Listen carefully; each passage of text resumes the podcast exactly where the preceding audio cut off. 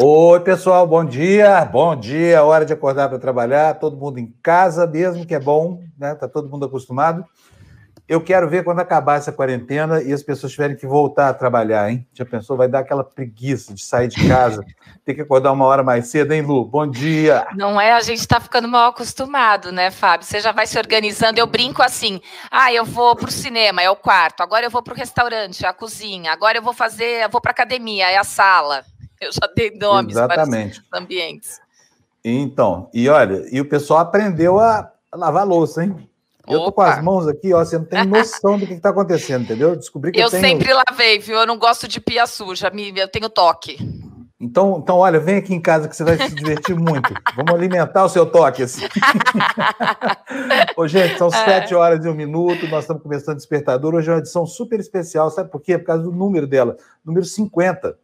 Né? Isso significa que nós estamos no ar aqui, é, já quase completando três meses, 50 dias ininterruptamente, apanhamos para burro aqui em duas mudanças que nós tivemos que implementar. A primeira delas é, dizia respeito à, à, à, nossa própria adequação a, a, essa nova realidade que todos nós vivemos de um mundo chamado televisão, onde tudo funciona, né?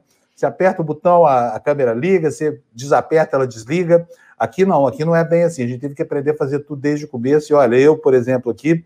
Além Quem aperta de, o botão de... é você, né, Fábio? Não, é, nós ainda temos a Gra aqui, mas nesses programas, à tarde nós não exato. temos mais. E eu virei diretor de TV. Então, amigão, se prepara. É o seguinte, olha, eu falo sempre para a meninada aqui da produtora, para os mais novinhos, é o seguinte, que a, o meteoro já caiu. E como aconteceu na outra extinção, né, do, do, do Cretáceo lá atrás, o, os dinossauros que quiseram continuar tiranossauros rex e com aquelas coisas grandes e enormes assim, foram extintos. Os que foram mais humildes e resolveram virar galinhas, eles não foram extintos, né? Olha, Lu, eu preciso da sua ajuda aqui urgente. Eu, eu botei um pão de queijo no forno, eu estou sentindo um cheiro de queimado. Nossa, você esqueceu é hoje é o pão de queijo. Gente, eu vou contar, uma, vou contar, uma, coisa para vocês. Todo dia de manhã ele já aparece com o pratinho, assim, todo bonitinho. Ele fala: vou lá pegar o pão de queijo. Ele hoje não pegou antes. Por isso. Hoje não, eu esqueci no forno, tá cheirando aqui. Deve não, tem que correr lá, pelo amor de Deus, só que eu, falta. Como é que eu faço? Eu tô todo amarrado aqui. Va Vamos começar, Lu? Vamos começar, vamos lá. Vamos lá, gente, que o dia, o dia promete. Hoje vai ser né, uma terça-feira muito movimentada. Hoje nós mudamos um pouquinho a dinâmica, viu, Lu? Hum. Porque é o seguinte, né? A gente está apresentando aí ó, as capas dos jornais, né? Todas elas falando aí sobre de novo o Bolsonaro, menos a Folha, que resolveu baixar um pouco a bola em relação às bobagens do nosso intelectual e presidente da República, Jair Bolsonaro, Jair Messias Bolsonaro. Mas o nosso jornal guia hoje é o Globo. E o Globo dá uma manchete política. Forças Armadas obedecem à Constituição, afirma o ministro da Defesa. Ele não falou que as Forças Armadas estão subordinadas à vontade do presidente da República, não. Viu, Bolsonaro? Segura aí, velho, porque se você se fiar nesses seus generais aí, você tá, ó, roubado, mano. O Estado de São Paulo traz como capa uma notícia muito ruim para a família do nosso sumidade, presidente da República, que é essa aqui. Procuradoria-Geral da República pede inquérito para investigar a autoria de atos pró-ditadura. E na Folha de São Paulo, que hoje fica por último, o governo de São Paulo prepara plano para a reabertura da economia. Ao contrário do que a gente faz aqui todo dia, é, nesse momento eu passaria para a leitura da, da, da, das matérias que os jornais publicam, mas hoje não, nós vamos ler os editoriais, porque o Bolsonaro está apanhando em todos os jornais, sabia, Lu? E não Olha tem aí, como, opinião... né? Não, não tem como ser diferente, porque o, o, que eu senti ontem pelos jornais que a gente foi vendo durante o dia, Fábio, foi uma coisa assim: ah, de novo, né? Eu não quis dizer bem, ele não quis dizer bem isso, não, eu não falei isso, quer dizer, não adianta, né? Assim, não, assim fica fácil, né? É o bate-a-sopra, não é isso? Ah, peraí. Não tem, não tem condições, Exatamente. cara. Ele é presidente da República, ele tem que assumir uma postura de presidente da República. Por enquanto, hein? É. enquanto, ele é presidente, se continuar fazendo palhaçada aí, logo, logo o pessoal vai cortar o barato dele, né? Então vamos ver os editoriais de jornais, começando, obviamente, pelo jornal o Globo, que hoje é o nosso jornal guia, tá aí a opinião do Globo. Bolsonaro tem sido um fator de desestabilização. Em suas idas e vindas, o presidente ataca instituições e recua, mas com isso aumenta as tensões no país, Luciana. Vamos lá, então. Pode ser conveniente ao político Jair Bolsonaro avançar e recuar no seu radicalismo, mas não atende às exigências do cargo de presidente da República. A fórmula do ex-capitão de aumentar a carga ideológica do seu discurso de extrema direita para conclamar as claques que o apoiam quando se sente fragilizado, para depois voltar atrás, aumenta tensões já criadas pela maior crise da história, ainda em sua fase inicial. Também é, degrada a atmosfera política e atrapalha o próprio governo em ações para reduzir o número de mortes na epidemia da Covid-19 e conter ao máximo os estragos que a recessão já provoca no emprego e na área social. Bolsonaro presta um desserviço à nação e a ele. Fiz uma coisa aqui, olha. Acabou de sair do forno, eu vou matar todo mundo de inveja. Não, agora, é, eu, você sabe que eu, eu, quem acompanha hum? a gente, não sei se percebeu, mas eu falei, eu, vou, eu, eu imaginei isso, eu falei, eu vou dar uma. Vou Olha dar uma só, vou mostrar uma obra de ah, arte. Sacanagem aqui, isso, né, gente? Isso Olha isso. Isso aqui, olha, só sintam o cheiro aqui. Isso aqui não, para um tá torradinho do jeito que eu gosto, Fábio. Ah, não, isso é pois sacanagem. É. Tem delivery aqui? Manda para cá. Vou mandar, vou mandar. Vai chegar meio, meio, meio frio aí, tá? Mas eu mando, tá? Não, você manda, então... né? Porque a câmera você Mano. não mandou ainda, né? Você falou que ia mandar Não, é verdade. Eu falo tudo para agradar as pessoas, depois acabo não cumprindo nada. Vamos para o segundo editorial, Lu?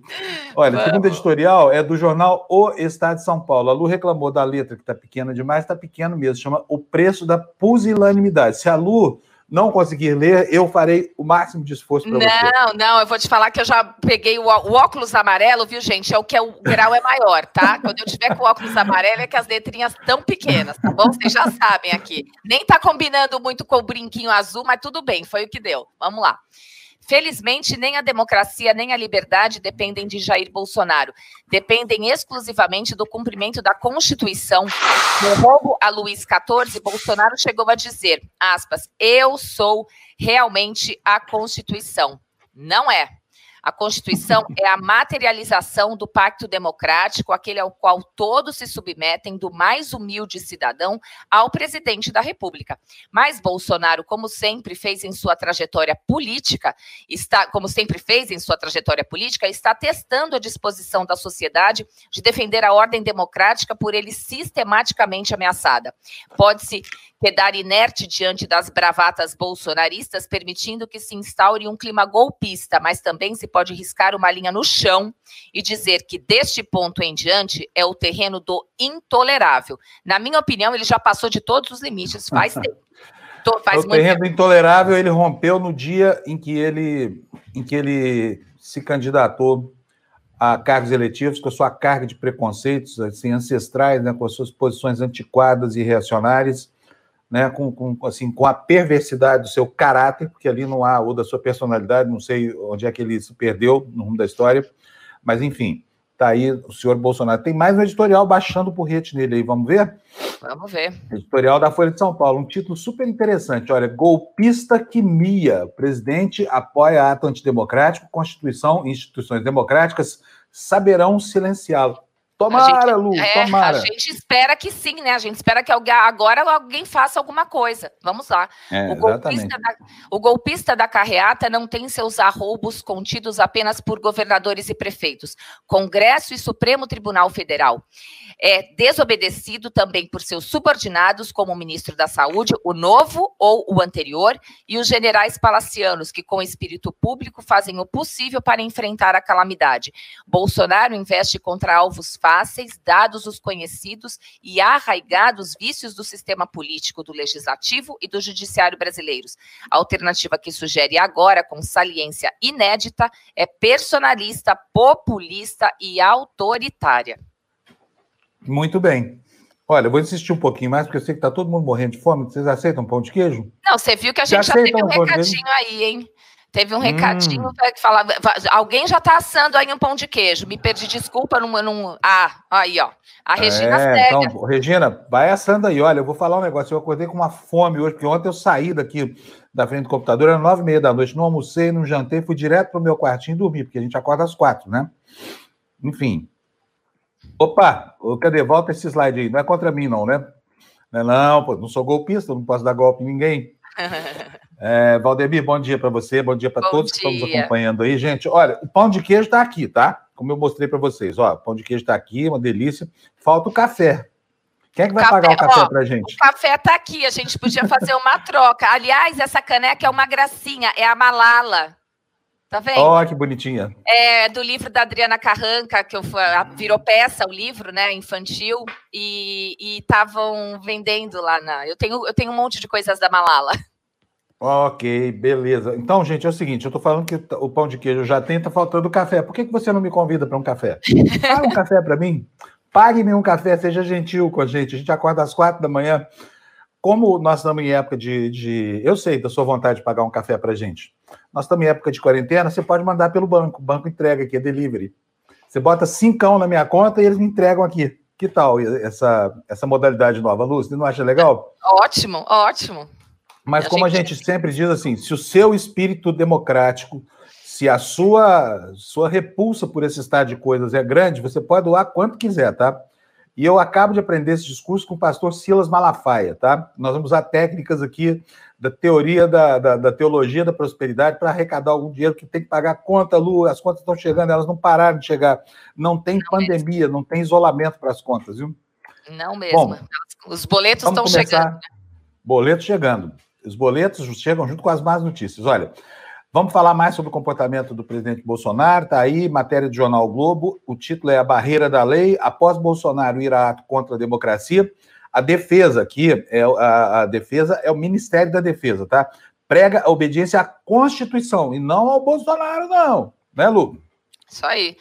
Um dia depois de o presidente Jair Bolsonaro participar de uma manifestação em frente ao quartel-general do Exército em Brasília, em que manifestantes defendiam atos inconstitucionais, como o fechamento do Congresso, o ministro da Defesa, Fernando Azevedo e Silva, divulgou na noite de ontem uma nota na qual afirma que as Forças Armadas trabalham, aspas, sempre obedientes à Constituição, como tem que ser, né? É assim que tem que ser. Exatamente. Né? Agora, vale a pena a gente ir logo para o próximo destaque, prestar atenção ao que diz essa nota. Muito importante porque, olha só, a nota está aí para você, foi tirei isso aqui do site do Ministério da Defesa. Ela está integral porque a gente gosta de ler integralmente essas coisas que são é, importantes para vocês, né? O que, que ela diz? Ela diz o seguinte: Brasília, 20 de 4 de 2020 as Forças Armadas trabalham com o propósito de manter a paz e a estabilidade do país, sempre obedientes à Constituição Federal. Você ouviu falar aqui sempre obedientes a Jair Bolsonaro, Lu? Não. Você ouviu não, falar agora, sempre subordinadas ao comandante? Viu, né? Ele falou: Eu sou a Constituição, né? Eu sou a Constituição. É porque não deve ter tomado o neuroléptico na hora certa ontem, entendeu? É. É, ontem não, domingo, né? Domingo. É, Letat Semuá, é o Rei Sol agora, é o, é o Bolson Sol, Bolsossoro. Gente, é demais o cara falar, a Constituição sou eu. Quem é esse cara? Ele nem estava lá, ele não assina a Constituição. Ele era vereador no Rio de Janeiro, nos dois últimos anos da Constituinte, só. Tem nada, graças a Deus, porque se tivesse mais meia dúzia de Bolsonaros lá, provavelmente a gente não teria encerrado o ciclo da ditadura militar, né, Lu? Exato. Mas vamos aqui à leitura da nota. Então, o que, que a nota fala? Olha, as Forças Armadas, como eu disse antes, trabalham com o propósito de manter a paz e a estabilidade do país, sempre obedientes à Constituição Federal. Você ouviu a palavra comandante em chefe aí, Lu? Não, em nenhum momento. A expressão, né? aliás, não é a palavra, porque comandante em chefe é uma expressão, não é uma palavra. Estou falando bobagem aqui. Vamos continuar com a leitura da nota. Então, Bolsonaro, deixa eu te falar, você não é a Constituição e as Forças Armadas estão fiadas a ela, que é o que elas têm que fazer mesmo, tá? Você é só alguém aí que espertamente está tentando usar os instrumentos dessa Constituição e da democracia para tripudiar a própria democracia que você deplora, porque você não pode ver, você pode ser contrariado, você é um menininho mal-humorado, sabe? Menino é um, mimado, é um né? mimado. É. Menino mimado, podia... mimado. E os filhos vão pelo mesmo caminho, né? Porque, bom, foram não, criados muito, por alguém, né? Sei lá. piores os filhos. Os filhos são mimados, são mal criados, entendeu? Faltou uma educação faltou, mais rigorosa. Faltou ali. tapa na bunda, né? Que não mata ninguém. Então, Pois é, mas eu, eu nunca dei um tapa na bunda de criança, sabia, Lu? Eu acho é. que não precisa. Mas não, no caso do filho do Bolsonaro, não... faltou assim, faltou mesmo. Ô, Bolsonaro, por que você não experimentou o método? Mas deve ter apanhado, tanto que o Bolsonaro tem cara de quem bate em criança, hein? Não sei se bate ou não, mas que tem cara, tem. Imagina, ô 01, vem cá, pega meu é. barbeador ali no banheiro, 01, 02, pega o creme de barbear. Meu ele Deus, tem cara de bravo, né? Ele tem cara de ser um pai mais, mais deve, a infância desses moleques, a julgar pelo que eles viraram, deve ter sido um inferno, viu, Lu? Eu fico imaginando como é que era lá o dia de passar corretivo na, na galera, né? Mas vamos voltar aqui para a nota do, do, Ministério da Defesa. É, o que, que diz mais na nota? O momento que se apresenta exige entendimento e esforço de todos os brasileiros. Você ouviu aqui dizer que o presidente da República está livre desse esforço? Não. Você ouviu a palavra comandante-chefe? Comandante-chefe não precisa fazer nada, as Forças Armadas vão fazer isso. Você ouviu isso, Lu? Pois Na é. nota? Eu não ouvi nada, hein? Vamos continuar aqui a leitura aqui. Uma aula de semiologia das notas oficiais de ministro da Defesa em Brasília. Vamos lá. Nenhum país estava preparado para uma pandemia como a que estamos vivendo. Essa realidade requer adaptação das capacidades das Forças Armadas para combater um inimigo comum a todos. Qual é o inimigo? É a democracia? É o Supremo Tribunal Federal? É o Congresso? É a imprensa? Não. Segundo o ministro da Defesa, o inimigo comum a todos é o coronavírus e todas as consequências sociais que advirão dessa pandemia. E aí encerra com uma frase sucinta dizendo: é isso o que estamos fazendo. Ou seja, nós estamos nem aí para a bobajada que esse Bolsonaro está falando. Ou seja, mais ainda, não é uma nota que antecede o dia de um golpe de Estado. Portanto, fiquemos tranquilos. Os nossos militares são muito melhores que esse capitão que está ali, porque esse capitão, inclusive, foi mandado embora do Exército, né? Quando ele era novinho. Por quê? Por causa de desvios na sua função. Estava planejando um atentado para colocar bombas a título de reivindicação de salários. E lá no, no curso do, do inquérito está lá bem escrito que a vocação dele não era para militar, que o espírito dele era de garimpeiro. O que, que isso significa, em, em Lu? na sua, na sua Agora, opinião? Agora, você viu, é, é, desculpa, é você ia voltar, que tinha um comentário super interessante agora que antes. Eu tava, ah, esse é o Vamos próximo. Voltar, volta... Olha aqui, ah. ó, esse é o próximo ministro a cair, já que não está alinhado com o presidente, né? Porque é o que a gente tem visto. Ah. A, gente vê, a gente viu isso na segunda-feira, o diretor do Ibama, foi o diretor do Ibama, né? Que, uhum. fazendo o que tinha que fazer, foi mandado embora. Uhum. Aí o ministro da uhum. Saúde, que bem ou mal também estava, mas estava trabalhando, né? No momento que desalinha com o presidente, manda embora. Então agora vamos para o ministro da Defesa. Não vai sobrar ninguém nesse ministério, né? Vamos combinar? Uhum. Mas não vai sobrar ninguém. O Sandro mandou muito, muito bem. É isso aí. Volta, volta para nós, Gra, esse, esse comentário anterior. Líderes, gurus, evangélicos, apoiadores do presidente são fiadores do, do genocídio prenunciado. O problema é que gente tipo Edir Macedo, Malafaia, esses vendilhões do templo aí, o que, que eles fazem? Eles, eles se aproximam muito mais do ser humano que está na presidência. Qualquer um, em Lula, Dilma, Fernando Henrique, mudou o presidente, muda a, a crença desses pastores maravilhosos aí. E, e aí eles vão é, se adaptando, né? E é como o discurso agora é esse mesmo da prática do genocídio, então os pastores estão ajudando a encher o céu de almas lá, sabe? Abreviando o sofrimento das pessoas na terra, colocando elas junto com Jesus lá do lado direito de Deus para receber as suas bênçãos antes da hora, né? Esses pastores são sim genocidas, tá? Quem que tá entrando aí, meu Deus do céu? Quem que foi? A Cíntia, eu vi a Cíntia, não é isso? Cíntia Van de Camp, bom dia. Bom dia, bom, Cíntia. Bom dia, bom dia. Tudo bem por aí? How are you today, Cíntia? I'm fine, thank you. We are fine too. ah, beleza. E, e o nosso Bolsonaro do Norte, como é que tá? Continua aprontando? Ah, não? Tá aprontando. Você continua, viu o que ele fez ontem continua. à noite? Ontem à noite, é aqui, ó, 10 e 16 da noite. Uh, Trump anuncia que planeja suspender imigração para os Estados Unidos. Agora, eu fiz questão de copiar o Twitter dele, porque é uma pérola. Eu vou, vou ler aqui, tá? À luz do ataque do inimigo invisível, e também pela necessidade de salvaguardar os empregos dos nossos grandes cidadãos americanos, vou assinar uma ordem executiva para suspender temporariamente a imigração aos Estados Unidos. Isso daí tem repercussões enormes, viu, Fábio? É todo tipo de imigração. Então, sabe, no ano passado, 460 mil vistos foram expedidos uh, pelos consulados americanos no exterior e 580 mil green cards foram concedidos também, né? Tudo isso vai ficar paralisado, apesar que no dia 18 de março desse ano aqui eles já tinham parado de fazer as, as entrevistas para os vistos. Mas agora uh, o Trump vai fazer essa ordem executiva. Bom, primeiro vou falar, precisa ver se vai fazer mesmo, né? Porque ele adora falar, depois não faz, não sei. Mas é possível que isso ele faça. Aliás, eu estava vendo aqui nos jornais. Uh, alguns, alguns comentaristas dizendo nem sabemos por que, é que demorou tanto, porque como essa essa proibição da imigração é uma das plataformas dele, né, inclusive para a reeleição esse ano, é, então eles estão falando assim, não entendemos até agora porque que ele não tinha usado a pandemia para uh, proibir a imigração. O que, que você acha dessa notícia bacana? Eu acho que esses caras são os canalhas, todos eles, sabe? Sinceramente, a palavra que me ocorre é essa. Por quê? Vocês já repararam Roger, muito obrigado aí, hein? Muito obrigada, Roger. maravilhosa. Começamos o dia já. Mandou um café para mim e um café para Luciana. Precisa alguém mandar urgente um café para Olha o Gerson Miller aí, ele mandou um cafezinho para mim. Nossa Olha senhora. isso. Meu Deus do céu, que maravilha! Vai é que o meu café, café é do Starbucks. De... É mais caro, né? É mais caro. Ô, Gerson, você acaba de pagar, sabe? Aquele chileninho que a gente estava querendo aqui, Malbeczinho, para abrir o fim de semana. A gente vai guardar até o fim de semana. Agora só falta a companhia, hein? Muito obrigado. Faça com o Gerson Miller, R$ 2,74,90 para a gente. Gerson, olha, muito obrigado. É uma Coraçõezinhos para você, ó. Coraçõezinhos para você. Faz aí também, Cíntia. Opa, é o opa, opa.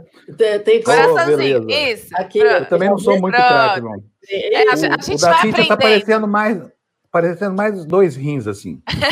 é um órgão do corpo também. A gente vai treinando, né, Cintia? A gente vai treinando.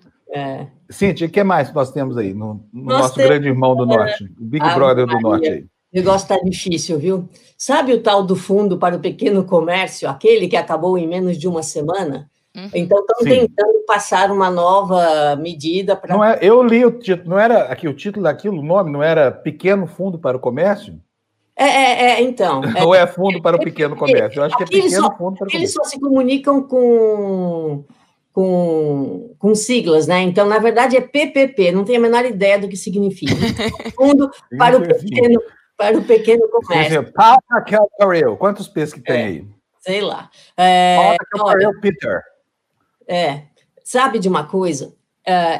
Esse fundo do comércio, é, eles estão tentando fazer agora, colocar um pouco mais de dinheiro nele, uns 500 bilhões. Só que está parado lá no Congresso porque os democratas e os republicanos não se entendem, porque os democratas ficam falando que precisam de mais testes, querem colocar isso junto da, da medida, os republicanos dizem que não, enfim, está uma briga lá e os 500 bilhões estão parados lá e não está chegando. Mas o que é grave nessa notícia é o seguinte: descobriram por que acabou tão rápido o fundo para o pequeno comércio a maioria das companhias uh, que receberam, que, que foram lá, uh, se cadastraram para o programa e pegaram dinheiro rapidamente, são companhias uh, com ações na Bolsa de Valores e são são assim hotéis, restaurantes que não, de pequenininho não tem nada, são, são cadeias de restaurantes, cadeias de hotéis, uh, cadeias de churrascarias que, na verdade, têm ações na Bolsa e que não precisariam, talvez até estejam precisando um pouco, mas não tanto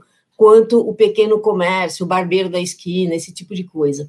E essas companhias tiveram acesso ao dinheiro porque, como eles têm ações na bolsa e, eh, na bolsa e têm também uh, contatos com grandes bancos, através dos seus grandes bancos, eles conseguiram acesso ao dinheiro mais rapidamente, porque, sabe, o vovô da padaria da esquina não sabe exatamente como fazer, tem que se informar e tal. Ou seja, 70 companhias com ações na Bolsa se cadastraram para o programa, uh, são companhias grandes, demonstraram uma necessidade de milhões e milhões, enquanto que a, a média do, desses empréstimos seriam de 150 mil, essas empresas levaram, às vezes, uh, 10, 20 uh, milhões de dólares, né? Então, assim foi que o fundo foi uh, delapidado.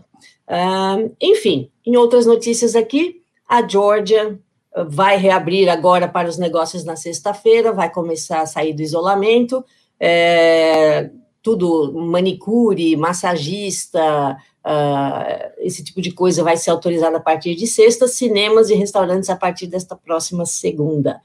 A Carolina do Sul, Tennessee e Ohio também estão na lista da, dos, dos, estados que vão começar a permitir uh, os negócios, né, os comércios abrirem, e acontece que Ohio é uh, o lugar onde tem o maior foco individual de coronavírus nos Estados Unidos, é uma prisão lá, que já descobriram é, tem o maior número de casos em todos os Estados Unidos. Enfim, não sei se é uma boa uh, ideia reabrir, mas eles vão reabrir porque sei lá por quê. Bom. Uh... Olha só, deixa eu te mostrar Oi. uma coisa aqui. Veja só quem é que está do outro lado do Atlântico aí, ó, na sua mesma Gina, latitude. Aqui, ó, ó, ó, ó, ó, ó, ó. Roma! Ô, louco, Roma! Hoje é o aniversário de Roma! Ô, Cíntia, você fala italiano? Eu não. Eu Hoje é aniversário de Roma? Eu fiz eh, italiano instrumental lá na USP, eu só sei ler, falar não sei nada. Agora. Eu não parlo niente. Não parlo niente. Por que, uma, uma pergunta simples italiano pode levar uma correspondente internacional à loucura? Por exemplo, como lei vá? Porque o que, que, tem de ofensivo nisso? Me fala. Não, não, tem nada de ofensivo. Ela não gosta de ser chamada de senhora. Você podia usar a forma, ah, a forma informal dessa. Mas, enfim, sabe que hoje também é aniversário da Rainha Elizabeth, né? 94 aninhos. Uh, ela me convidou para a festa, infelizmente eu não vou poder comparecer, viu, Rainha? Estou aqui para estou isolado aqui no Brasil, é meio longe, não vai dar não. Guarda aí o um salgadinho para mim, quando eu for eu, eu pego no peixe esquenta no freezer, tá bom? Pãozinho de queijo para você. Rainha Elizabeth. É, eles, Rainha Elizabeth, pela primeira vez não vai haver a salva de tiros nos 70 anos de reinado dela. É um negócio impressionante. Nossa, né? ela vai ficar super com síndrome de chinesa, porque super, todo ano, é. naquele, naquela mesma data, naquela mesma hora, pá, pá, pá, pá, aquele tiroteio, assim. Sabe, mas estranha de comemorar um aniversário. chegou aí, vou, vou dar uma noticiazinha da Europa para vocês. Não fica triste, Opa. Fábio. Esse ano, Oktoberfest... Você está entrando na área da Gina. Está entrando está na área da Gina. Está cancelada a Oktoberfest. Não fique triste, Fábio, você não vai poder lá beber cerveja. Então, mas em compensação, eles também não vão poder comer esse pão de queijo maravilhoso que eu acabo de fazer aqui, ó. Agora, uma, olha, uma notícia. Olha a cara da Gina, olha a cara da Gina Marques, olha, olha isso, faz isso. Pão de queijo. Não tem farinha de mandioca na Europa, né? Tem uma notícia de hoje, Fábio, que eu não entendi, e eu gostaria de algum de vocês, com um pouquinho mais de cérebro, me explicasse como é que é que um barril de petróleo tem preço negativo. Como é que o barril. Ah, eu, eu entendi essa história. Menos, custa menos de zero. É o seguinte, a gente vai ler daqui a pouquinho. Aqui é, tá, tá bom. Então, vou ficar aqui 37 ligado. dólares negativo. O cara quer comprar um barril de petróleo. É, é assim, ó, a senhora vai na feira, tá, tá precisando comprar banana, por exemplo, tá? Já que nós somos uma república de bananas, então a senhora vai comprar banana na feira. Aí chega lá, o feirante diz para a senhora: quantas bananas a senhora quer? Ela fala: eu quero uma dúzia. Eu não sei se banana ainda compra em dúzia, porque outro dia eu vi a venda no supermercado por unidade e por peso. No meu tempo era dúzia. E aí a pessoa fala que era uma dúzia de bananas, né? E o cara fala, tudo bem, quanto é que. Quanto é que... A, a mulher pergunta, quanto é que custa? Ele fala assim, não, eu é que vou dar para a senhora, vou dar 25 reais para a senhora levar esse caixa de banana para casa. É o que está acontecendo no mercado de petróleo. Por quê? Quando houve a queda, da, da a queda de braço entre a, a, a, União Soviética, a Rússia, a Rússia. e a Arábia e os sauditas, o que aconteceu? O preço foi lá para baixo. Todo mundo comprou acreditando o quê? Todo mundo que investe, né, que faz especulação, acreditando uma alta. A alta não veio. Hoje, o mico do sujeito que está vendido em petróleo é muito grande. Entendeu? Ele, se ficar com, com a ação na mão, vai perder mais do que isso. É por isso que as pessoas estão pagando para ficar livre do, do, do, papagaio. Não, é outra coisa. O que, o, que, o que acontece é que eles não têm mais onde guardar, né? não têm onde estocar. Então, eles têm que se livrar do negócio e estão dando aí. Né? Então, uhum. seu barril, Fábio. Depois você pode vender mais caro quando a crise passar, tá bom? Hum. É isso por aqui. Acho que eu vou comprar, desculpa, eu tô comendo aqui meu pãozinho de queijo, mas acho que eu vou comprar um, um, uns barris agora, porque, por exemplo, eu por exemplo, 100 barris, quanto que é 100 barris? Vai dar 37.370 mil dólares, que eu vou receber, lógico, né? Rece compro esses barris, recebo esse dinheiro, guardo o petróleo aqui no, no, no armário embutido da casa e com os 375, 37.500 dólares que eu vou receber, eu compro mais petróleo, para que no futuro ele possa ser de novo comprado por mim a preço negativo, que é um ótimo negócio. Ô, Fábio, tem viu. uma pergunta aqui. Uh, Killer Farinha, bom dia. Vocês têm notícias sobre o Kim Jong-un? As agências estão dizendo que ele está em coma. É verdade. O, as agências, uh, pelo menos aqui a, a, CNN, tinha uma notícia, mas que estão acompanhando. Eles não têm. Vai, vai, ser, vai ser muito difícil conseguir essa notícia exata se a Coreia do Norte não quiser uh, informar uhum. um pouco então, eh, tem alguma coisa com a saúde dele, sim. Parece que teve uma cirurgia e que ele não está muito bem. Mas a, é, isso é tudo que eu consegui até agora e vamos acompanhar, né? Na, na CNN estão, estão acompanhando. Hum. Tá Beleza, tive que engolir rapidinho o pão de queijo para voltar a falar. Fala aí, o que, que anda acontecendo? Não vou falar mais nada, eu só vou ficar escutando, tá bom? Pronto. Aqui no Brasil não está acontecendo nada. Só o Aras entrou com ação contra o Bolsonaro. O Bolsonaro foi fazer proselitismo no, no mesmo Congresso, né, que quer pedir a volta do AI-5, não sei o que. É coisa que Aqui é tudo bem república. básico. Aqui é tudo básico, quase não tem novidade. Entendi. Não tem Morre-se de tudo no Brasil. Morre-se de coronavírus, de ataque cardíaco, né? depressão, mas de tédio ninguém morre. né? Já diria Nelson Gonçalves. Acabou, Cíntia, por hoje aí? Eu já estou falando que eu quero escutar a Gina agora. Muito então, bem. Vamos lá. Então vamos lá. Vai, Gina, vai, Gina. Augure Roma, Roma, Roma. Augure. de Roma, 2.773 anos. Mas, segundo os especialistas, pode ter 200 anos a mais, né? Ou seja, chegaria a quase 3 mil anos, porque uma recente descoberta aqui no Fórum Imperial, que foi o, um túmulo que supostamente poderia ser do Rômulo, o fundador da cidade. Ante Auguri, Roma. Ô, Gina, me Oi. fala uma coisa. Essa história de Rômulo e Remo não é um mito na fundação de Roma? É. Daqui é um a pouco vão descobrir a loba, vão descobrir o túmulo da loba aí. Não, inclusive, é essa questão da loba, porque é... não sei se vocês já ouviram falar do tal do lupanário. Lupanário era uma eram os prostíbulos né, na, na, na, na, antiga Roma, e muitos deles, inclusive. Como é que é? Bolsonaro? Como é que era? Lupanário. Lupanário. É parente? Lupanário, é, lupanário. Lupanário é, é, e a palavra lupa em, em, em, em italiano é loba, entendeu? Hum.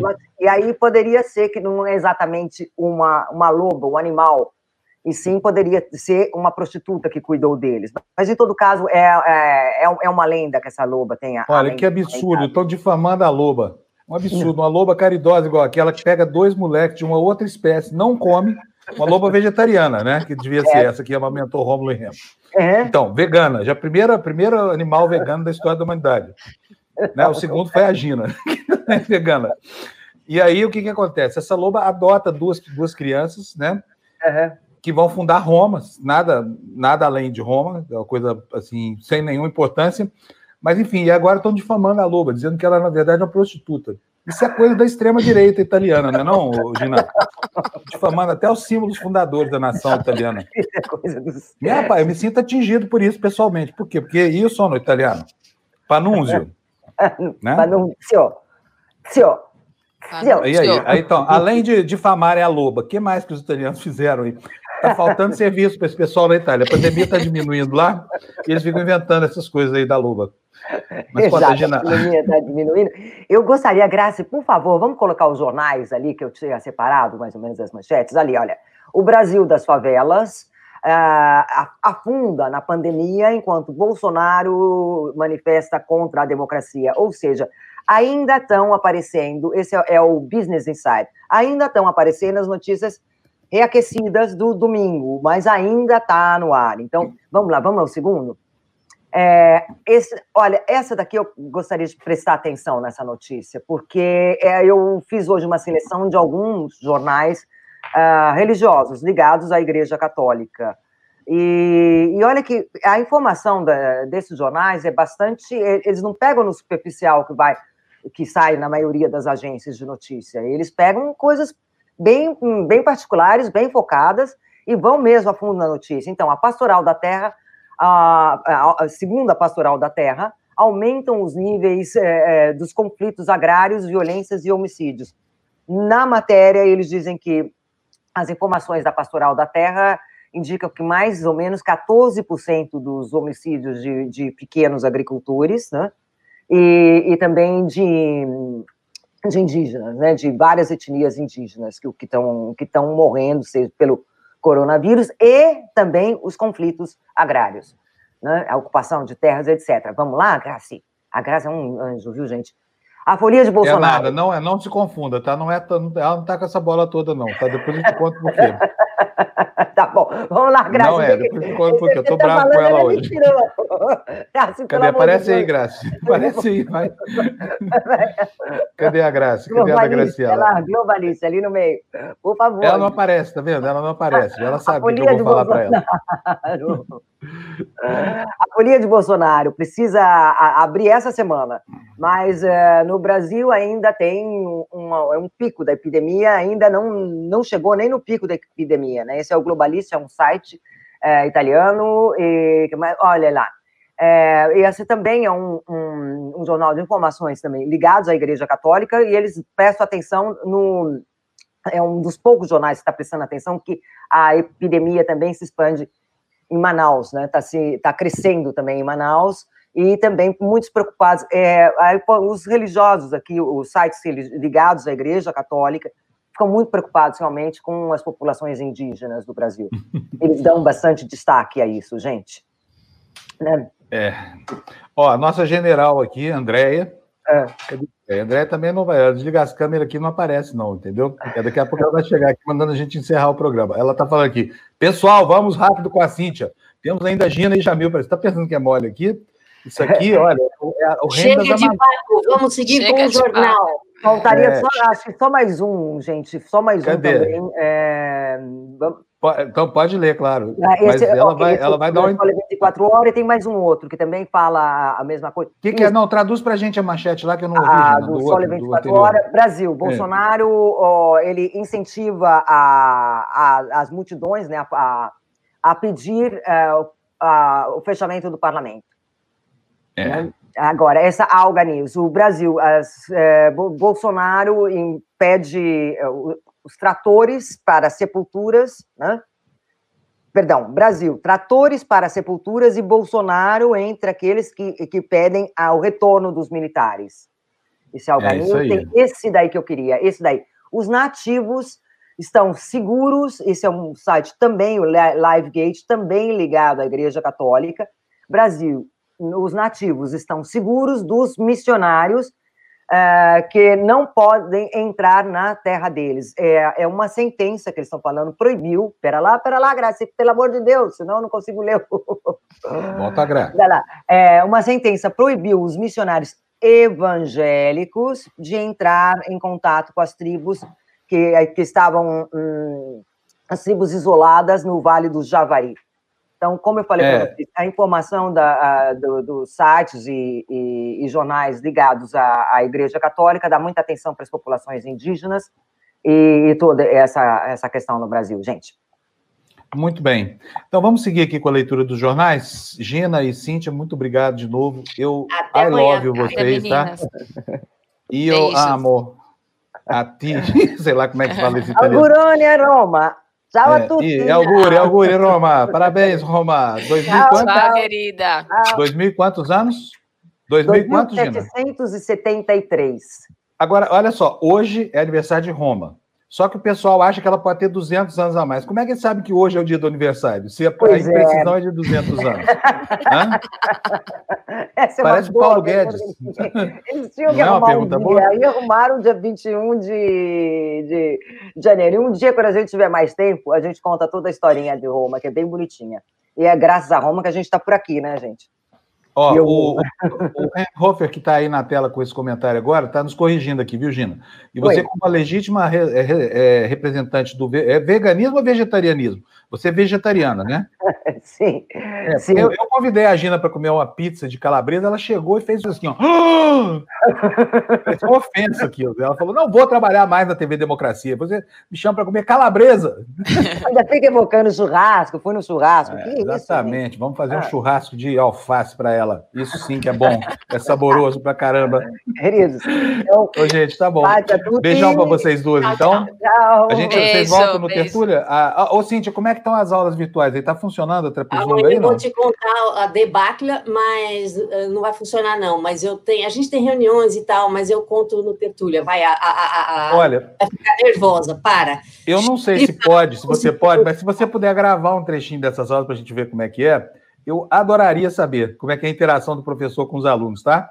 Tá bom. Não sei se você pode, se você puder, maravilha. Tá? Se voltarem, né, Fábio? Porque. É, se voltarem. A forma aqui não quer funcionar e tá maior rolo. É, mas amanhã eu conto, tá bom? Vamos seguir aí. Olha, faz o seguinte: se você encontrar, numa dessas insetas que você faz aí por Washington, se encontrar o Trump na rua, fala para ele que a gente aqui da democracia já aprendeu direitinho como é que faz para operar o Zoom e outras coisas, e a gente pois, explica para ele, tá?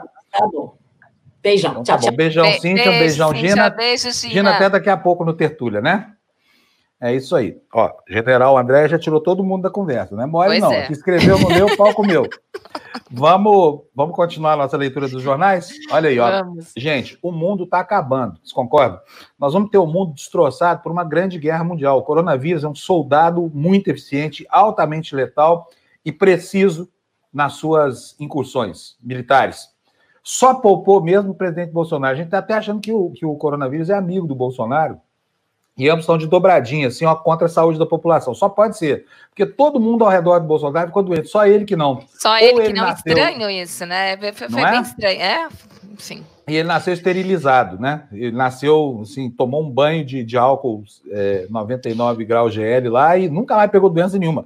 E aquele negócio da flexão de cabeça, assim, ó, também faz um bem danado para a saúde, viu? Mas, enfim, a vida segue normal nos bastidores, sabe? Enquanto Bolsonaro vai fazer a pedindo, sabe? Enquanto Bolsonaro vai fazer a pedindo a volta do AI-5, essa coisa toda, a turma dele lá, o exército dele, que é o exército no campo simbólico, porque essa é uma guerra cultural, é uma guerra simbólica, voltaram a atacar de maneira massiva na internet. E o jornal O Globo uh, anotou isso e foi atrás da notícia, que está aí na sua tela, olha com a força dos robôs. Na pandemia, a militância usa táticas de 2018. Está acontecendo uma verdadeira guerra nos bastidores do Twitter, viu? Se você não tem Twitter, baixe você ver a baixaria que é aquilo lá. O que, que diz a notícia, Lu? Um estudo amostral da consultoria Arquimedes feito após a manifestação antidemocracia de domingo em frente ao QG do Exército em Brasília mostrou que, após participar do ato, o presidente viu o seu apoio nas redes sociais cair. Numa análise de 38 mil menções, foi identificado o percentual de 30% de apoio a Bolsonaro. Não há, fora do isolado grupo bolsonarista, apoio ao presidente, aponta o relatório da empresa.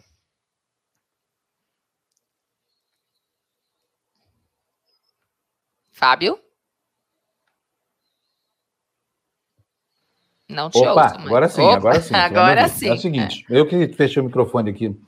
É o seguinte, o, o, o Bolsonaro continua travando né, essa, essa guerra é, ridícula e continua tentando fazer, fazer é, enfim, fazer das tripas coração para permanecer no poder, né? Mesmo que isso implique em posições como as que, as que ele tem tido. A notícia que a gente leu era essa: com a força dos robôs, é, a, a, as táticas de 2018 continuam sendo usadas nesse momento. Sabe por quê?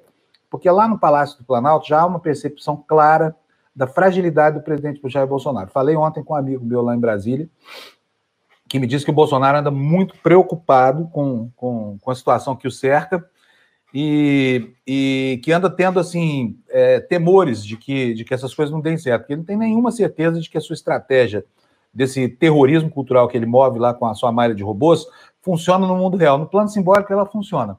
Mas quando você vai transpor isso para a realidade, é igual essa história de cloroquina, sabe? In vitro ela funciona, só que quando você dá aquela dose que mata in vitro o vírus, mata primeiro o paciente. Né? Então a guerra cultural é mais ou menos como isso, sabe? Ela se aplica ao mundo virtual, onde parece que eles são muito fortes, essa coisa do valentes, ficam dando tiro, chamando para tiro, porrada e bomba, não sei o que mais. E acontece que quando você vai para o mundo real, cadê? As coisas não estão acontecendo. Tem um, um ministro de, da Defesa que é ajuizado e é um sujeito democrata. Você tem um presidente da Câmara dos Deputados que é um sujeito é, nutrido no âmago da democracia brasileira. Pode não ser a coisa ideal, mas, enfim, está cumprindo lá o seu papel. Sim, sim. Né? Então é diferente. Então, o que se aplica no mundo virtual não leva Bolsonaro de volta ao mundo real, muito menos dá a ele uma, uma, uma condição de, de protagonismo nesse universo, né? E olha, é, o ministro dele, o próximo destaque aí na tela, né, Lu? O ministro dele já começa a falar, chegou quietinho, tal do texto, fala baixinho, assim, não tem aquela eloquência do Mandetta, até porque parece que não tem o estofo do Mandetta, né?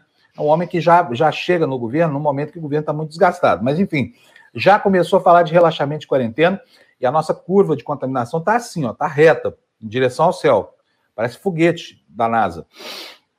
A notícia é essa: relaxamento da quarentena. Com 46 milhões de testes, Teixe, que fala Taixe. Taixe. Taixe, é. Que é a saída planejada. O, o ministro da Saúde está pensando lá na frente, devia pensar mais em agora, porque agora tem que mandar EPI para os hospitais, tem que mandar respirador para onde está morrendo gente a pampa, como lá em Manaus, por exemplo, né? Tem que cuidar de ampliar a base hospitalar, por quê? Porque nós estamos começando a chegar no momento de esgotamento de recursos do nosso sistema de saúde, né? E a coisa vai ficar bem preta. Mas não, o ministro novo já está lá na frente, ah, vamos liberar todo mundo, mandar todo mundo. A senzala precisa ir para o, para o moinho. Senão não tem cana, e onde não tem cana, não tem garapa, onde não tem garapa, tem rapadura. É isso que eles pensam lá a notícia nós já lemos, Lu? Não, não. não né? Vou, vamos lá. O ministro da vamos Saúde, lá. Nelson Taixe, disse ontem que o relaxamento das medidas de distanciamento social adotadas para diminuir o risco de contágio pelo novo coronavírus deverá ocorrer de forma, aspas, progressiva, estruturada e planejada. As regras de isolamento foram um dos motivos de divergência entre o presidente Jair Bolsonaro e o ex-ministro da Saúde, Luiz Henrique Mandetta, que deixou o cargo na semana passada após semanas de desgaste. Obviamente que essa abertura tem que ser exatamente assim, progressiva, estruturada e planejada. É o que a gente está vendo na Alemanha, inclusive, né? É, a, só que. Só vamos que, falar. A realidade não, não é completamente diferente. Exatamente. A realidade é que a gente a gente está lá já já está em outro momento, né, da, da, da pandemia. Exatamente. Eu adorei essa cabine telefônica aí atrás de você, viu, Lu? Ai, você sabe que eu adoro esse negócio. Eu gosto muito de Londres, eu tenho uma comadre que mora lá, que é madrinha do meu filho, a gente tem se falado. Ela pegou o coronavírus, eu cheguei a comentar aqui, ela e o marido. E eu, eu tenho uma paixão. Quando eu olhei isso aqui numa, numa lojinha perto da, da Câmara de Vereadores aqui de São Paulo, eu falei, nossa, eu quero. Pois é, é onde eu guardo é meus copinhos de vinho, minha cristaleira. Eu vou te falar, eu, a minha casa antiga, minha ex-mulher tem uma igualzinha essa aí, sabia? É. Só que não tem telefone e aqui lá dentro. Meus CDs, ó. Que eu sou apaixonada, eu não me desfaço deles, não consegui, não consigo, eu tenho vários aqui. Luciana Julião é uma pessoa que tem em sua casa um verdadeiro museu da tecnologia, porque cabine Eu tenho vinil, eu tenho vinil, eu tenho CD, tenho, eu tenho para tocar tá acabando. Guarda que se não der certo a TV Democracia, a gente abre um antiquário, tá? é capaz, a gente monta uma página aí na internet ó, e vende essas coisas suas aí, tá bom? Porque a única coisa velha que tem aqui em casa para vender sou eu. Ninguém está querendo comprar essa coisa, não. Mas a Ju tem bastante tranqueira ali, como a gente viu. O Jamil Chad também, ali, ó, o Jamil. A gente pode Jamil, vender o Jamil. Bom dia. O Jamil, se a gente fizer um leilão aí, olha, vale ouro, entendeu? O passe dele vale ouro. Tem coisa que pode botar nessa lojinha aí, viu, Fábio? É, né? É, Rapaz, agora... eu estava falando aqui, o pessoal entra aqui no meu apartamento, eu estou aqui faz uns seis meses mais ou menos, desde que eu me separei da última vez, eu vim para cá e estou montando aqui. Eu decidi o seguinte, eu abandonei os meus livros, Jamil, eu fico morrendo de vontade de ter uma prateleira como essa, essas estantes que você tem aí atrás de você, mas eu não tenho mais livro. Eu me livrei dos livros, estou livre dos livros. E isso não quer dizer que eu parei de ler, não. Eu vou pendurar o meu Kindle aqui na parede, ó. É isso aí. Porque lá dentro tem 11 mil livros, ele pesa nada, 200 gramas só. Porque... Então, na hora de, de botar nas caixas, para fazer a mudança, coisa toda, você põe o Kindle no bolso e vai embora e acabou. Vai embora, né? Vaza. É. É isso aí. conta, Jamil, conta pra gente. Todos, né? Os álbuns de foto é. no laptop acabou, né? Exatamente, é. Não tem mais álbum de fotografia, né? Aí você é. perde o computador, perde as fotos também, desde a infância. É, o filho pequenininho, o é. parto, sabe? Aquela, aquela gente chorando de alegria. É terrível isso. No, no tempo do, do, livrinho, do álbum da Kodak, não tinha isso, né? Para perder as fotos, para pegar fogo na casa. Ou então divorciar, porque aí rasga a foto no meio. Mas, conta, Jamil, o que, que temos aí em Genebra hoje? Para o mundo. Bom dia, bom dia. Olha, é, de fato, é a crise da pandemia se transformando numa crise social e apontando para eventualmente uma crise de segurança, inclusive, Fábio. Hoje o Conselho de Segurança da ONU vai se reunir é, para li tentar lidar com esse impacto da pandemia, mas um impacto nesse caso é, concentrado na fome. É, um estudo que foi feito pela FAO hoje, que acaba de ser publicado, aponta que 265 milhões de pessoas podem na verdade, é, ser levadas à fome por conta da pandemia. Isso, claro, no mundo inteiro, 265 milhões de pessoas.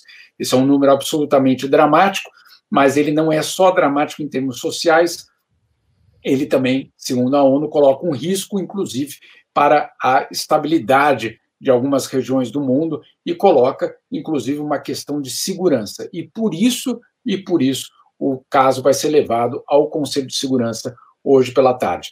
É, qual a probabilidade de que isso ganhe algum tipo de resposta unificada no mundo? Muito pequena, né, Fábio? Porque nós temos visto aí um mundo extremamente rachado, é, bastante complicada qualquer tipo de cooperação internacional para lidar com a pandemia, muito menos para lidar com os efeitos da pandemia. Então, você tem aí um, um cenário, é, eu, eu, diria, é, Fábio, extremamente preocupante pelo seguinte: você tem um problema, mas você não tem nem mesmo uma, uma sinalização de coordenação internacional para agir juntos, para lidar nem com a, vamos dizer assim, a fonte do problema, que é a pandemia, e nem com seus efeitos, como no caso, a própria fome. Olha, a Débora Benes está te perguntando aí, volta ela aí para a tela, olha aí, a democracia. Se você sabe como é que está acontecendo lá com. Não dá para o Jamil, eu já vou dizer, Débora, sabe por quê? Porque a Coreia do Norte é simplesmente o país mais fechado do mundo. Eu lembro quando eu era pequeno, quando o Brezhnev, que era presidente da, da, da União Soviética, então, adoeceu e morreu. Mas ficou 60 dias o mundo perguntando onde é que está o Brezhnev, lembra? Eles faziam aqueles enterros assim que levavam um velório de 30 dias lá, aquele culto gigante à personalidade que, o, que os regimes é, lá do leste europeu faziam. Agora, como é que nós vamos saber o que está acontecendo com Kim Jong-un?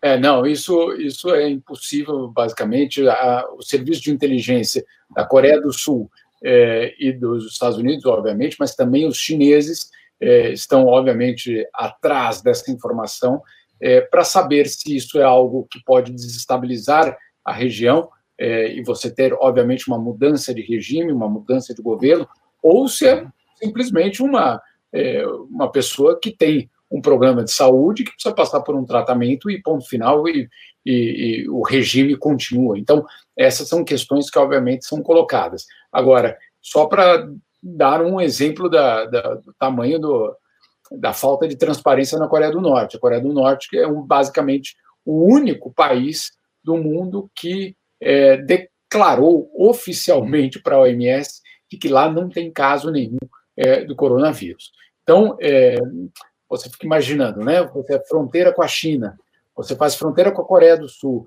ali do lado do Japão, é, e tudo isso acontecendo, e você é o único que não registrou nenhum caso, é, obviamente, de se questionar. Agora, é, se essa é uma questão do coronavírus, você imagine é, qual vai ser o grau de confidencialidade é, da situação de saúde do próprio ditador. Ô, Jamil, não passou despercebido por mim o fato de que você está lindo hoje, seu cabelo está curtinho. E aí me ocorre a pergunta: onde foi que você cortou esse cabelo? Hã? Não, calma aí, calma aí. Vamos, é, é, vamos, vamos, primeiro, quem foi? Né? Meus filhos. É. é dois, onde foi no banheiro? Né? Então, Tinha certeza. Não temos nada aberto ainda, não, não está nada acontecendo nessa direção, pelo menos. Muito bom. Muita Olha, parabéns, seu filho, você ficou real.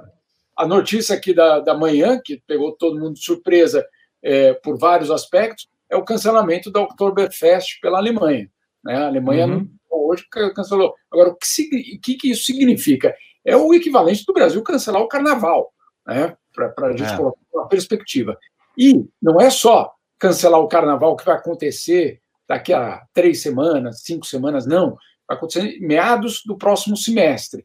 O que significa que essa volta à normalidade ela vai ser gradual, ela vai ser extremamente cuidadosa, ela não vai se precipitar em colocar grandes eventos para acontecer já é, no próximo dia. Então, essa transição para a normalidade, é, ao contrário do que muitos pensam, não é acabou a quarentena, estamos de volta, é, vida que segue. Não, é, algo que vai acontecer em outubro está cancelado na Alemanha. Então, vamos colocar isso como uma perspectiva, porque eu acho que vale, no mínimo, para entender a, vamos assim, a, a, o raciocínio do que está acontecendo aqui na Europa. Jamil, eu vi muito interessante, uma última pergunta, já vou te liberar, uma matéria sua dizendo algo que a Gina já tinha dito outro dia, que é o seguinte: no caso da Gina, ela descobriu lá na Itália que quem paga as contas da Previdência italiana são justamente os imigrantes. Isso. Por quê? Porque eles é que trabalham, a população está velha demais, né? É. E está tá aposentada, alguém tem que pagar essa conta. Agora eu descobri lendo é, você aqui na internet, não sei onde, foi no UOL, na Folha, que o, a Europa inteira está com saudade dos seus imigrantes, né? Porque não tem gente para acolher, não é isso? Não tem, e porque olha o que aconteceu. É, o sonho dos xenófobos e da extrema-direita se concretizou, fecharam as fronteiras. Não era isso que queriam. Né? Era isso que queriam, ou pelo menos é, é, o que vendem em cada eleição: vamos fechar as fronteiras, vamos expulsar todos daqui, aqui não vai ficar, só vai ficar é, gente igual a nós, etc. Né? Esse discurso recorrente de, de época de eleição. E aí o que acontece? O coronavírus fechou as fronteiras da Europa, internas e externas, ou seja, para fora da Europa, mas internas dentro do que não tinha gente para colher.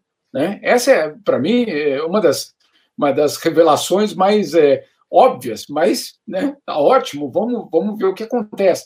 Tá, então, é, os cerca de 800 mil, é, vamos dizer assim, trabalhadores rurais que a, que a Europa precisava durante a colheita, agora na primavera, nós estamos na primavera na Europa, eles não estão aí. Né? Ou porque eles estão na Romênia e na Bulgária e a Romênia e na Bulgária estão fechados para entrar na União Europeia, e aí então não tem mais como entrar, ou porque eles são do Marrocos, da Argélia, que também estão fechados e também não podem entrar. E aí o que acontece? Os, os donos das fazendas europeias não sabem o que fazer com a produção. É, algumas, por exemplo, no Reino Unido, estimam que um terço da safra vai ser jogada no lixo porque não tem quem colha. Né? Então, é muito curioso. E, ah, e outro, outro detalhe: é, as famílias, obviamente, de classe média, algumas não tão de classe média, é, reclamando que o preço do morango está muito alto. Está muito alto, porque justamente não tem aquela mão de obra é, quase escrava para colher. Né? Então, você tem aí uma situação é, que revela aos europeus: olha só, aqueles imigrantes tanto querem longe daqui, eles são fundamentais para colher aquelas frutas tão bonitas que vocês servem no café da manhã. Só uma outra outro detalhe, é tão dramático essa história que na Alemanha, que é um pouco a Alemanha, né, Fábio, é, é um pouco mais, olha, o problema é esse, vamos fazer assim e tal, né? Tem uma uma lógica um pouco mais clara. Aí qual que foi a, a decisão da, da Angela Merkel? É, fretar avião da Lufthansa para ir buscar romeno para colher, né? Então, é, é na falta da, da, falta da imigração, então a gente vai buscar, inclusive, os imigrantes agora. É, essa é uma história que eu acho que. É, então, isso para mim. Entender bem. Só confirma a tese de que esse vírus realmente é comunista, foi criado lá na China, entendeu? Porque ele está destruindo certos dogmas aí da, da, da extrema-direita, como, por exemplo, a xenofobia. Amigão, se você ser xenófobo, alguém vai ter que lavar os pratos da sua casa. Não é. tem empregada doméstica. É, não, tá, e, você... vai ter que. Vai ter, xenófobo europeu, eh, Fábio, eu acho que você conhece bem, ó, pelo menos o estereótipo, adora falar do passado glorioso, que né, na, na mitologia nórdica. Então, eles adoram é, voltar ao passado. Muito bem, então volte ao passado e vá colher. Né? Vá colher também. Isso. Vamos voltar ao passado, galera. Xenófobos, o trabalho os chama. Atenda, por favor. Porque é fácil ser xenófobo quando você contrata um monte de imigrante é, é, clandestino para fazer assim o que você não quer fazer, né? Porque os Pintar. calos nas mãos. É. Pintar a tua casa, consertar o bueiro, né? É, faça você, então. É isso aí. Vai lá. Então tá bom, Jamil, olha, abração para você, muito obrigado, bom dia. Beijo, tá? Jamil, bom dia para você. Adorei bom o dia para você. Luciano. Eu gosto, bonito, né? Não serve para nada, viu?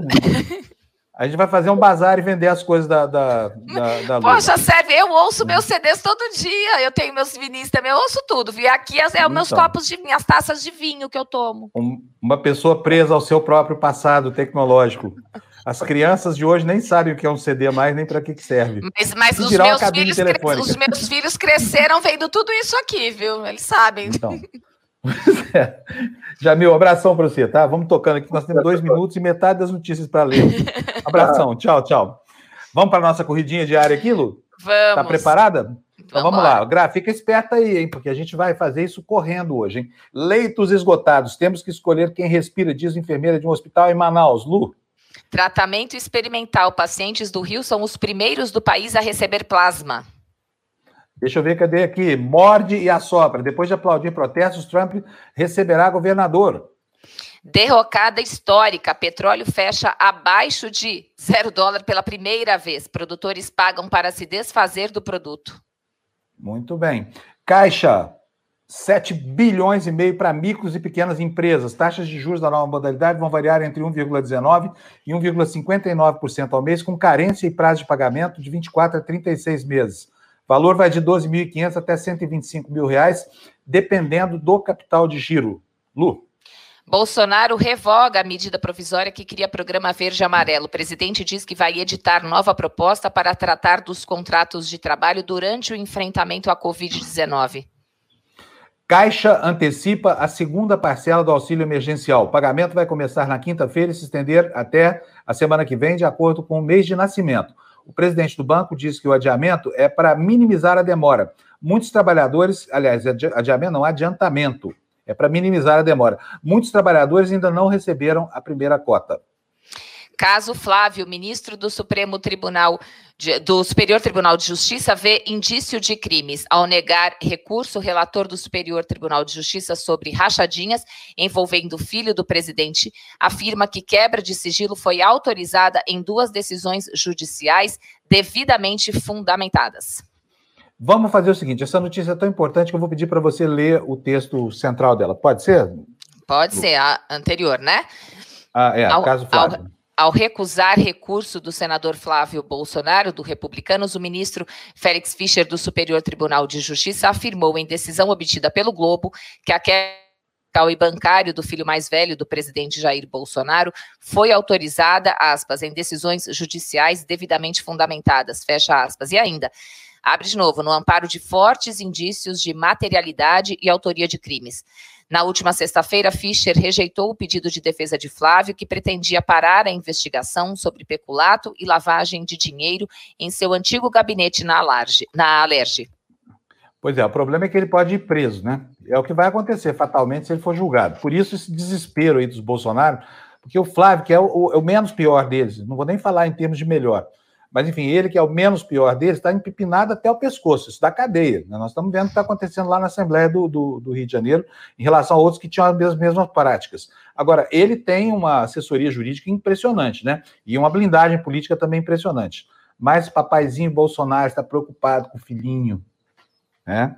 O filhinho que desmaiou no debate lá do Rio de Janeiro. Mas, olha, esse menino, tirando a questão da probidade pessoal, porque a gente não sabe como é que os outros são, é o mais digamos assim, menos insensato dessa família aí. Vamos continuar aqui, essa notícia também é importante, vou pedir para a Lu ler a manchete e o, o corpo do texto para a gente. Lu.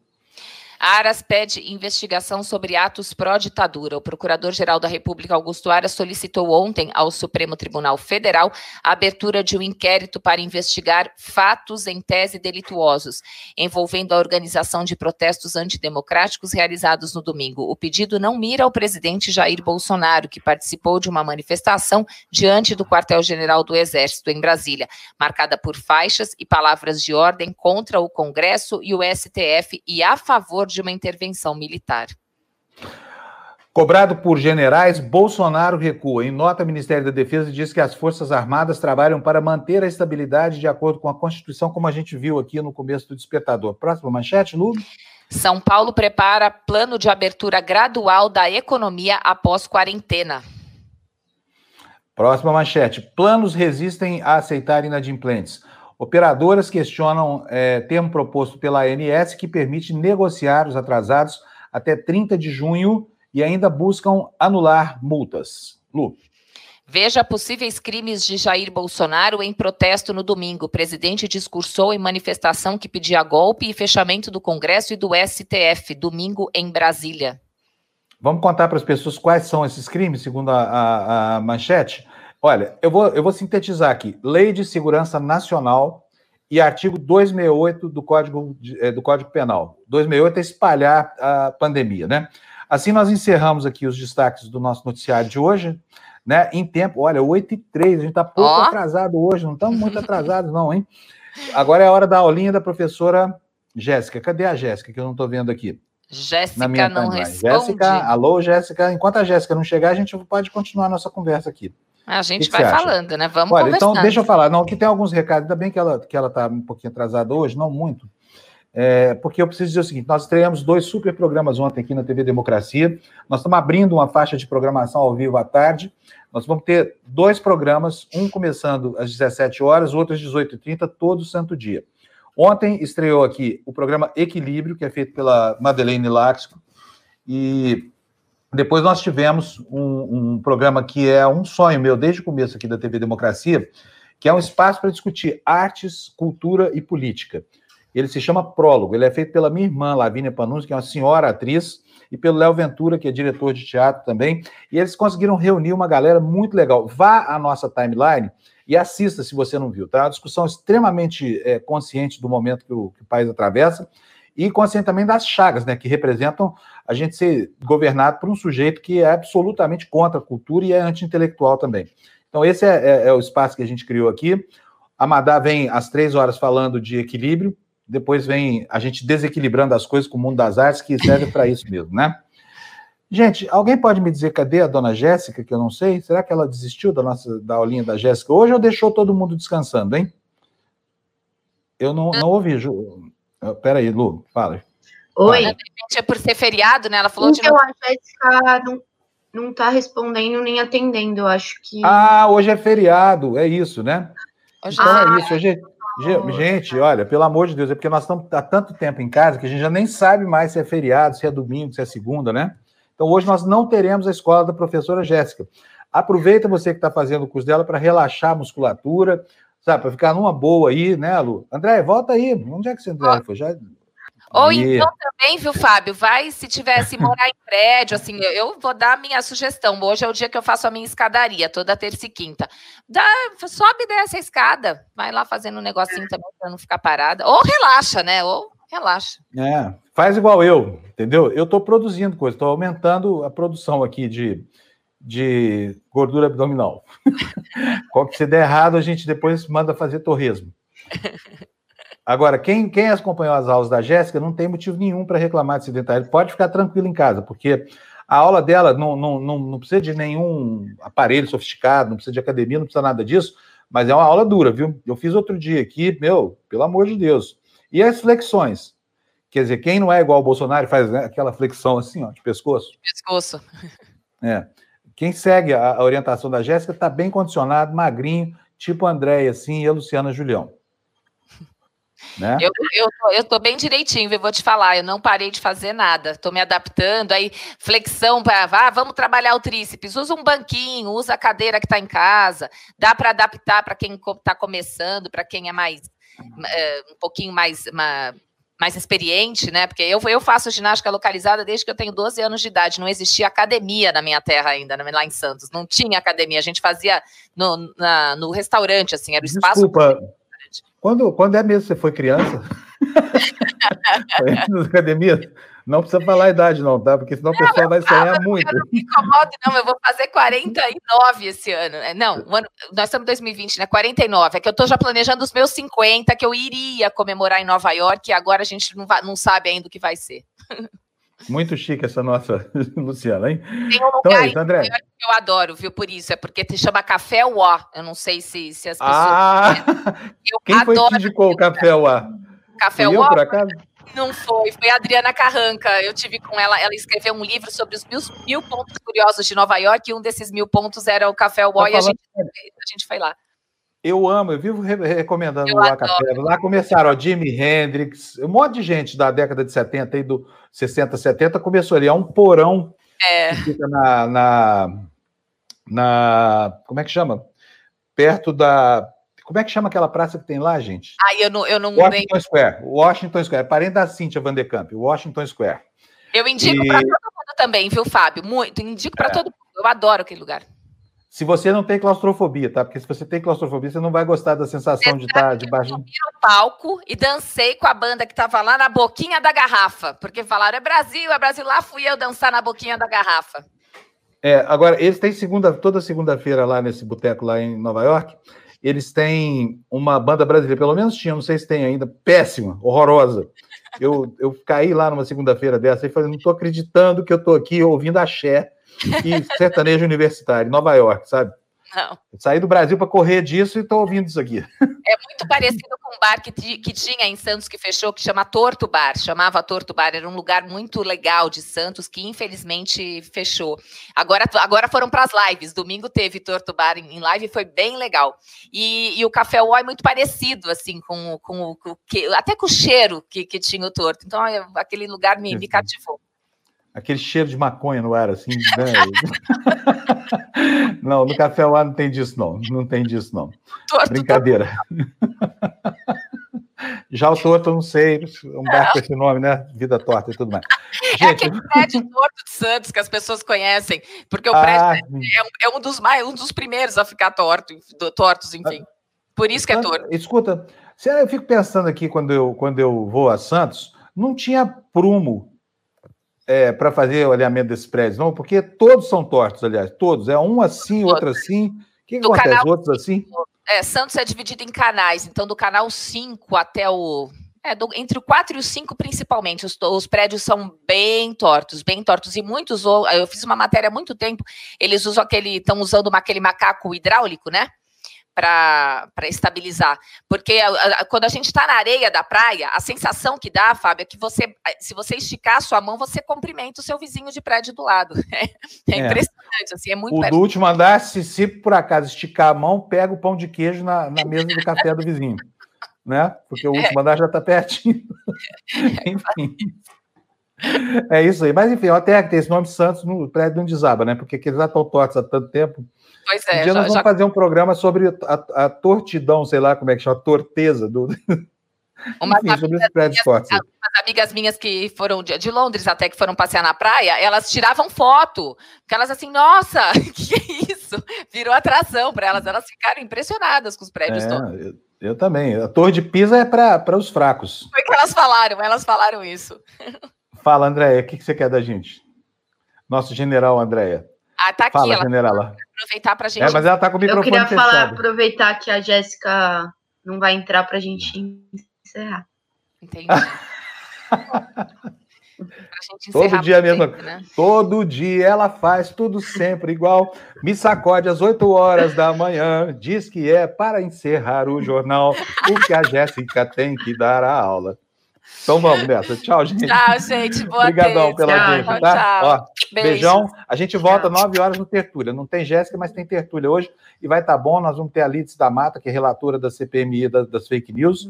Um bando de gente aqui ajudando a gente. Luciano Ayan, né? Que já fez vários trabalhos para o MBL, depois se arrependeu e passou a ser denunciante dos esquemas lá do Carluxo Companhia Limitada. Enfim, vai estar tá animada a coisa. Que hoje você está de feriado, é por isso que a audiência hoje não está muito alta. As pessoas estão dormindo, né? Só nós é que estamos acordados. Então vamos embora lá. Vou tirar uma sonequinha, daqui meia hora eu volto. Tchau, meninos. Pronto. Beijo, Bom dia para vocês. Obrigado tchau, pela tchau. audiência. Tchau, tchau. Tchau.